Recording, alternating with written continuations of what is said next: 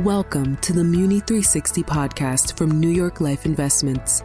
Valuable insights on all aspects related to investing in the complex and highly fragmented municipal bond market. Hi, everyone, and welcome to the Muni 360 podcast from New York Life Investments. I'm Chris Roberti with MacKay Municipal Managers. In a municipal market that is highly complex, from public policy to market technicals, we're excited to bring you another podcast focusing on current municipal themes and strategies for clients to consider.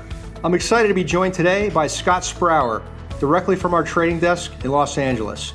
Scott is a Senior Managing Director and Portfolio Manager with focus on the investment grade segment of the municipal market. We've been looking forward to have Scott back on the show to share his observations. Today's focus is going to be on midterm elections and the municipal landscape in general.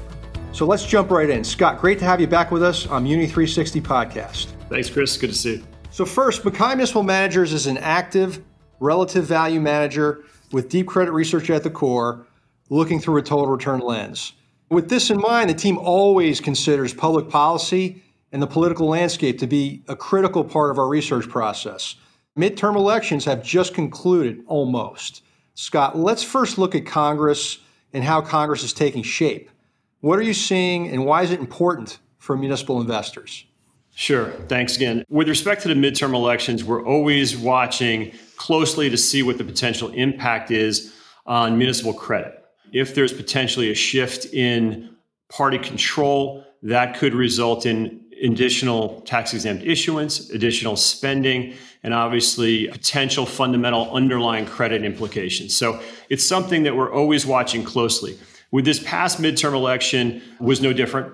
And to your point, we really still don't have a definitive answer. We don't have the outcome, although we probably will hear over the weekend about Arizona and Nevada. We still won't know until December 6th about the Georgia runoff. So that has implications for the Senate. That's what we're watching closely.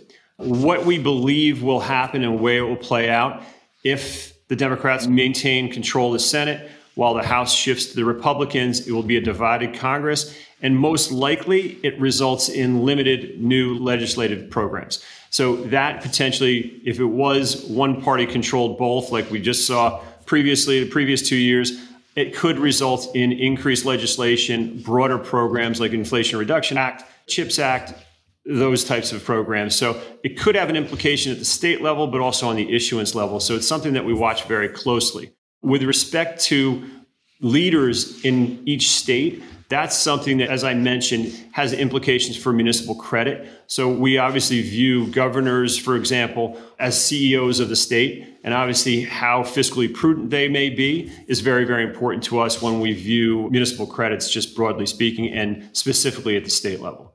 So a number of things in the balance still from that perspective. So let's turn our attention to the governor's races, as you just alluded to. Anything specific there that the team has our eye on?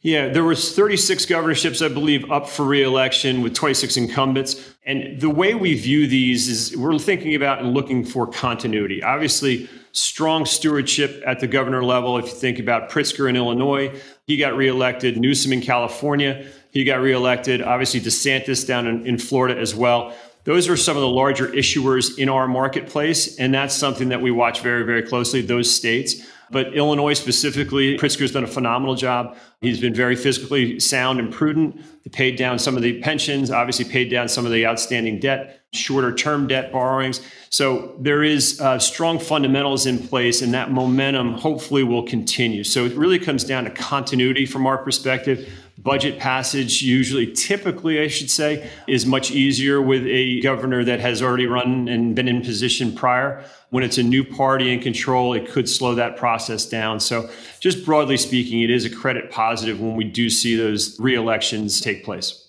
Very helpful, Scott. So you spent a minute talking about Congress, also about governors. Next is really ballot measures. And really, some of these ballot measures do have some key considerations as it relates to municipal credit. What would you say are the most consequential state ballot initiatives that we have our eye on right now? Well, we were looking at one in California in terms of the surcharge on incomes above $2 million. That did not pass. But there still is obviously elevated tax rates in the state of California. Massachusetts passed the 4% surcharge on incomes over $1 million.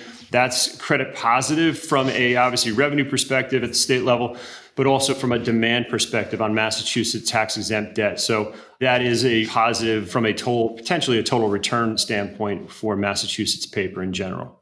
So thanks, Scott. Looking past the midterms, are there any other public policy considerations for investors to consider at this point?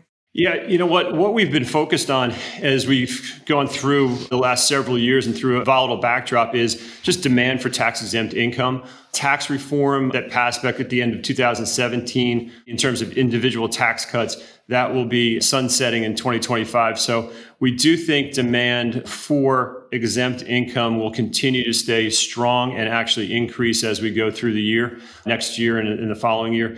So that is a positive for the asset class, but underlying fundamentals are very, very strong. So this has been an interesting backdrop. Again, we've had the elections and that's something we've been focused on, but a very volatile year. And that's something that, again, while difficult, has positioned us, we believe, for a very, very interesting total return and an income standpoint going forward. So that's a great segue. We talked a little bit about the political landscape. We would be remiss if we didn't touch on just the market in general, given the magnitude of the move we've seen this year. And if you look at municipal bonds in 2022, it's clearly been the most challenging we've seen in at least 4 decades. Volatility really continued into the third quarter, into November. What are you seeing right now that is driving the municipal market? Yeah, all year really, what's driven these returns, and I think everybody knows this, but it has really been the Fed and the Fed attacking inflation and being very kind of resolute in their directive to maintain kind of steady inflation and bring it down from the peak that it's at right now. So it's a very hawkish Fed, and that has led to outflows in our industry. So that has really pressured the municipal market. All asset classes, fixed income asset classes, have seen outflows, but munis are very, very technically driven, and that has put pressure on prices where we came into this year on a ratio basis, rich to treasuries. We kind of came through the first, I'd say, 3 quarters. By the end of September and into October, we were very, very cheap to treasuries. So there was a repricing and a readjustment in the muni asset class to really kind of reach those clearing levels where there's demand from banks, property casualty companies, as well as crossover buyers. And that has led to some stabilization in the asset class today. And now it's really predicated on the economic kind of numbers that we're seeing. And today was the first day where we saw CPI come out and it was lower than expected. And that's put a bid into the market pretty significantly. So I think as we go forward in time, as the Fed rate hikes kind of take hold, you will see rates come down. You will see, obviously, inflation come down. Slowing of the economy, and that's something that we're watching obviously very closely. So it's good to see some recent stabilization. Hopefully it lasts a bit of time. While MacKay Municipal Managers does not make interest rate bets or duration calls in the portfolios we manage, as you point out, all eyes have been on the Fed and what impact future decisions may have on the market. And this is a question we ask very frequently on the show here. How has the market digested this so far in terms of rate moves? And to what extent are future rate moves factored into the year-to-date sell-off? The market always anticipates the rate hikes. And so that's why you saw a swift adjustment in the treasury curve from a steep lower rate world last year to a inverted yield curve in a much more elevated levels. And munis kind of followed suit. So we're obviously directional with treasuries. We're not one for one, but we did make a very similar move and obviously underperformed, as I mentioned, as ratios cheapened up above 100%. But the curve never inverted. But we've really priced in a tremendous amount of Fed rate hikes. And you're seeing some of that come off the table today. So the 2-year was at a 470, 472 roughly on the treasury yield. And that usually mirrors kind of where the Fed funds terminal rate will end up. And so the market had anticipated, had priced in a tremendous amount of Fed rate hikes. And now you're starting to see that come off the table. So from a rate move perspective, there's probably limited amount of continued, I'd say, march higher in yields at the moment. You never know. Obviously, it's really much more predicated on the economic releases that we see and making sure that inflation is continuing to come down and the underlying components are still coming down or trending lower. So we kind of believe that that will be the case as we go forward. As we turn the calendar to 2023, we'll see a continuation of that. And you are also starting to see that, and I'm sure everybody's heard and watched, the real estate market has come off the kind of frothy market that it was last year. And that has knock-on implications to GDP as well and inflation. So those are all metrics that we're watching closely, but we do think that we are trending lower across the board from GDP and inflation standpoint, which should bode well for rates. So let's pivot a little bit into credit. And also on some of our prior shows, we've talked about municipal credit fundamentals. How would you describe, Scott, the credit landscape currently? Municipal credit has held up very, very well. We're off the bottom of the COVID trough. Coffers are full. Rainy day funds have been replenished. Pensions have been funded. Yes, we're coming against now a backdrop of equity returns being lower, so therefore pensions may have some issues, but also endowments may come under pressure. But at the end of the day, muni fundamentals are very, very strong. The muni asset class is considered a late cycle asset class because of the stickiness of the revenue streams that are backing the bonds. If you think about sales taxes, if you think about property taxes. So the muni credit underlying kind of fundamentals are very, very strong as we speak. We do know and expect that there will be a slowdown from an economic standpoint, and that could impact it next year, kind of the broad top line growth. But again, expenses have been managed very, very well coming into this. Post-COVID, most governors and most states did not necessarily go on spending sprees. They actually were very cautious with their increased revenue streams. So I would say that we were kind of pleasantly surprised with the spending programs that were not pushed through, and that the fiscal prudence was actually intact within the municipal asset class. So we're coming into this potential slowdown in a very good position. And lastly, just from an upgrade, downgrade standpoint, over the last year, it's been roughly 3 to 4 upgrades for every 1 downgrade in our asset class. So the rating agencies are recognizing that as well. So it seems like quite a combination we have right now, not only solid credit, but a very inexpensive market from a historical point of view. And I guess that leads to the next question, where amidst all this, it just seems we haven't seen municipals at these really compelling levels for a very long time. Can you talk more about that and help our investors and listeners put that into historic perspective? Yeah, absolutely. It's easily been a decade since we've seen these types of levels.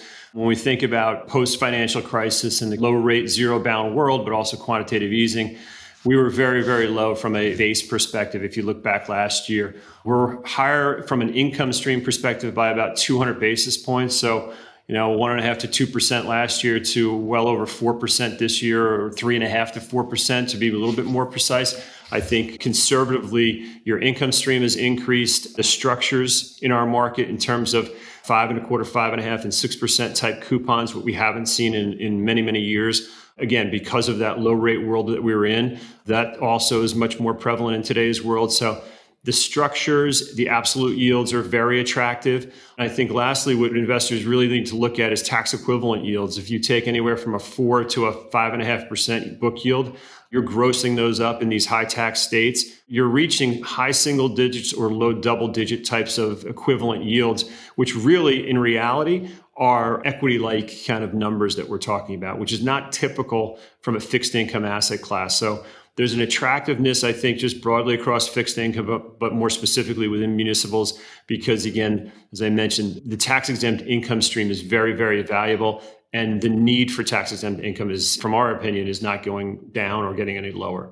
Right. And tax equivalent yields at those levels, let's say they're high single digits, and even in some case, low double digits, at a foundation where the credit foundation is just so solid, it just takes a whole nother meaning there. So looking at history, we have seen, I think, in the past that the municipal market can turn in really neither direction pretty quickly. We can't predict the future, right? But what are some of the signals that we have our eye on in terms of a catalyst to help municipals move in a more positive direction again? There are a number of themes that we look at and metrics that we follow. And it's really from an economic backdrop perspective, the Fed has driven this market, right? Because of the aggressive rate hikes, but also the sticky inflation that we've seen, the supply chain issues that have kind of caused some of that stickiness. That's what we've been watching a little bit more closely. And I mentioned today was one of the lower prints that we saw in CPI in terms of the miss, and that's having catalysts in the market. And that really will drive munis. While again, we're not necessarily one for one with treasuries, we are directional. So we definitely want to see, obviously, what treasuries are doing, and treasuries are really driven by what the economic backdrop looks like. So those are two things that we're looking at closely. And really, from a muni perspective, it's more the flows. We talk about munis being a technical market. So it's supply-demand really drives it. We've seen $115 billion in outflows this year from the mutual fund industry. Last year, we saw over $100 billion. So we've seen a tremendous move out, which is the largest move out in terms of outflows from the industry in history.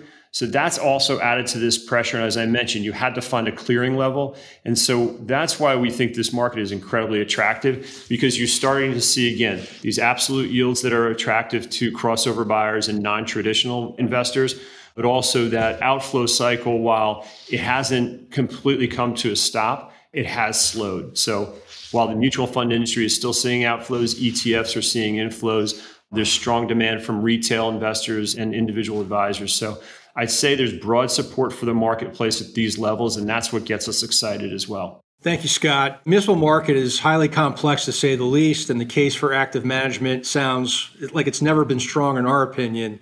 This has really been a great conversation. I'm sure our listeners will find it really super helpful. Before we let you go, do you have any parting thoughts for our listeners?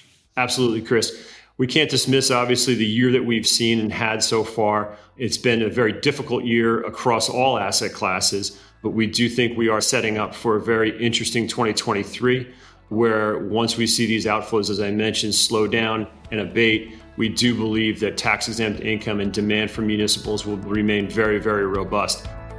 Thank you, Scott. And that wraps up this episode of Muni 360 Podcast with New York Life Investments. I'm Chris Roberti with MacKay Municipal Managers. Please be sure to subscribe and look out for new episodes. We appreciate you rating the show and leaving a review so we can spread these insights to as many as possible. Thanks for listening.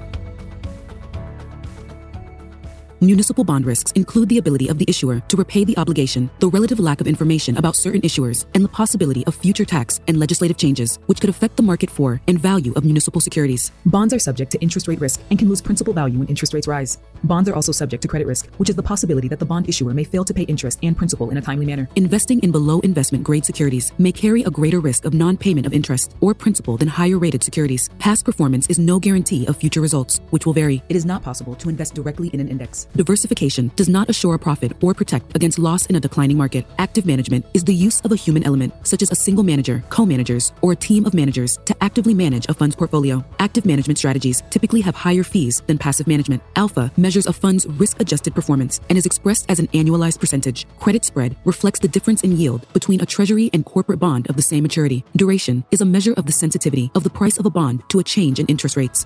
CPI is the consumer price index that measures the overall change in consumer prices based on a representative basket of goods and services over time. Treasury securities are backed by the full faith and credit of the United States government as to payment of principal and interest if held to maturity. Interest income on these securities is exempt from state and local taxes. Credit quality. Percentages are based on fixed income securities held in the fund's investment portfolio and exclude any equity or convertible securities and cash or cash equivalents. Ratings apply to the underlying portfolio of debt securities held by the fund and are rated by an independent rating agency, such as Standard & Poor's, Moody's, and/or Fitch. If ratings are provided by the rating agencies but differ, the lower rating will be utilized. If only one rating is provided, the available rating will be utilized. Securities that are unrated by the rating agencies are reflected as such in the breakdown. Unrated securities do not necessarily indicate low quality. S&P rates borrowers on a scale from AAA to D. AAA through BBB represent investment grade, while BB through D represent non-investment grade. Average coupon is the rate of interest paid by bond issuers on the bond's face value. It is the periodic rate of interest paid by bond issuers to its purchasers. This material contains the opinions of the MacKay Municipal Managers team of MacKay Shields, LLC, but not necessarily those of MacKay Shields, LLC. The opinions expressed herein are subject to change without notice. This material is distributed for informational purposes only. Forecasts, estimates, and opinions contained herein should not be considered as investment advice or a recommendation of any particular security, strategy, or investment product. Information contained herein has been obtained from sources believed to be reliable, but not guaranteed. Any forward-looking statements speak only as of the date they are made, and MacKay Shields assumes no duty and does not undertake to update forward-looking statements. The strategies discussed are strictly for illustrative and educational purposes and are not a recommendation, offer, or solicitation to buy or sell any securities or to adopt any investment strategy. There is no guarantee that any strategies discussed will be effective. Neither New York Life Insurance Company nor its affiliates or representatives provide tax, legal, or accounting advice. Please contact your own professionals. MacKay Municipal Managers is a team of portfolio managers at MacKay Shields. MacKay Shields is 100% owned by NYLIM Holdings, which is wholly owned by New York Life Insurance Company. Not all products and services provided by MacKay Shields may be available to all investors, limited by applicable laws and regulations in certain jurisdictions. No part of this material may be reproduced in any form or referred to in any other publication without the express written permission of MacKay Shields. New York Life Investments is both a service mark and the common trade name of certain investment advisors affiliated with New York Life Insurance Company. Securities distributed by New York Life Distributors, LLC, 30 Hudson Street, Jersey City, New Jersey, 07302.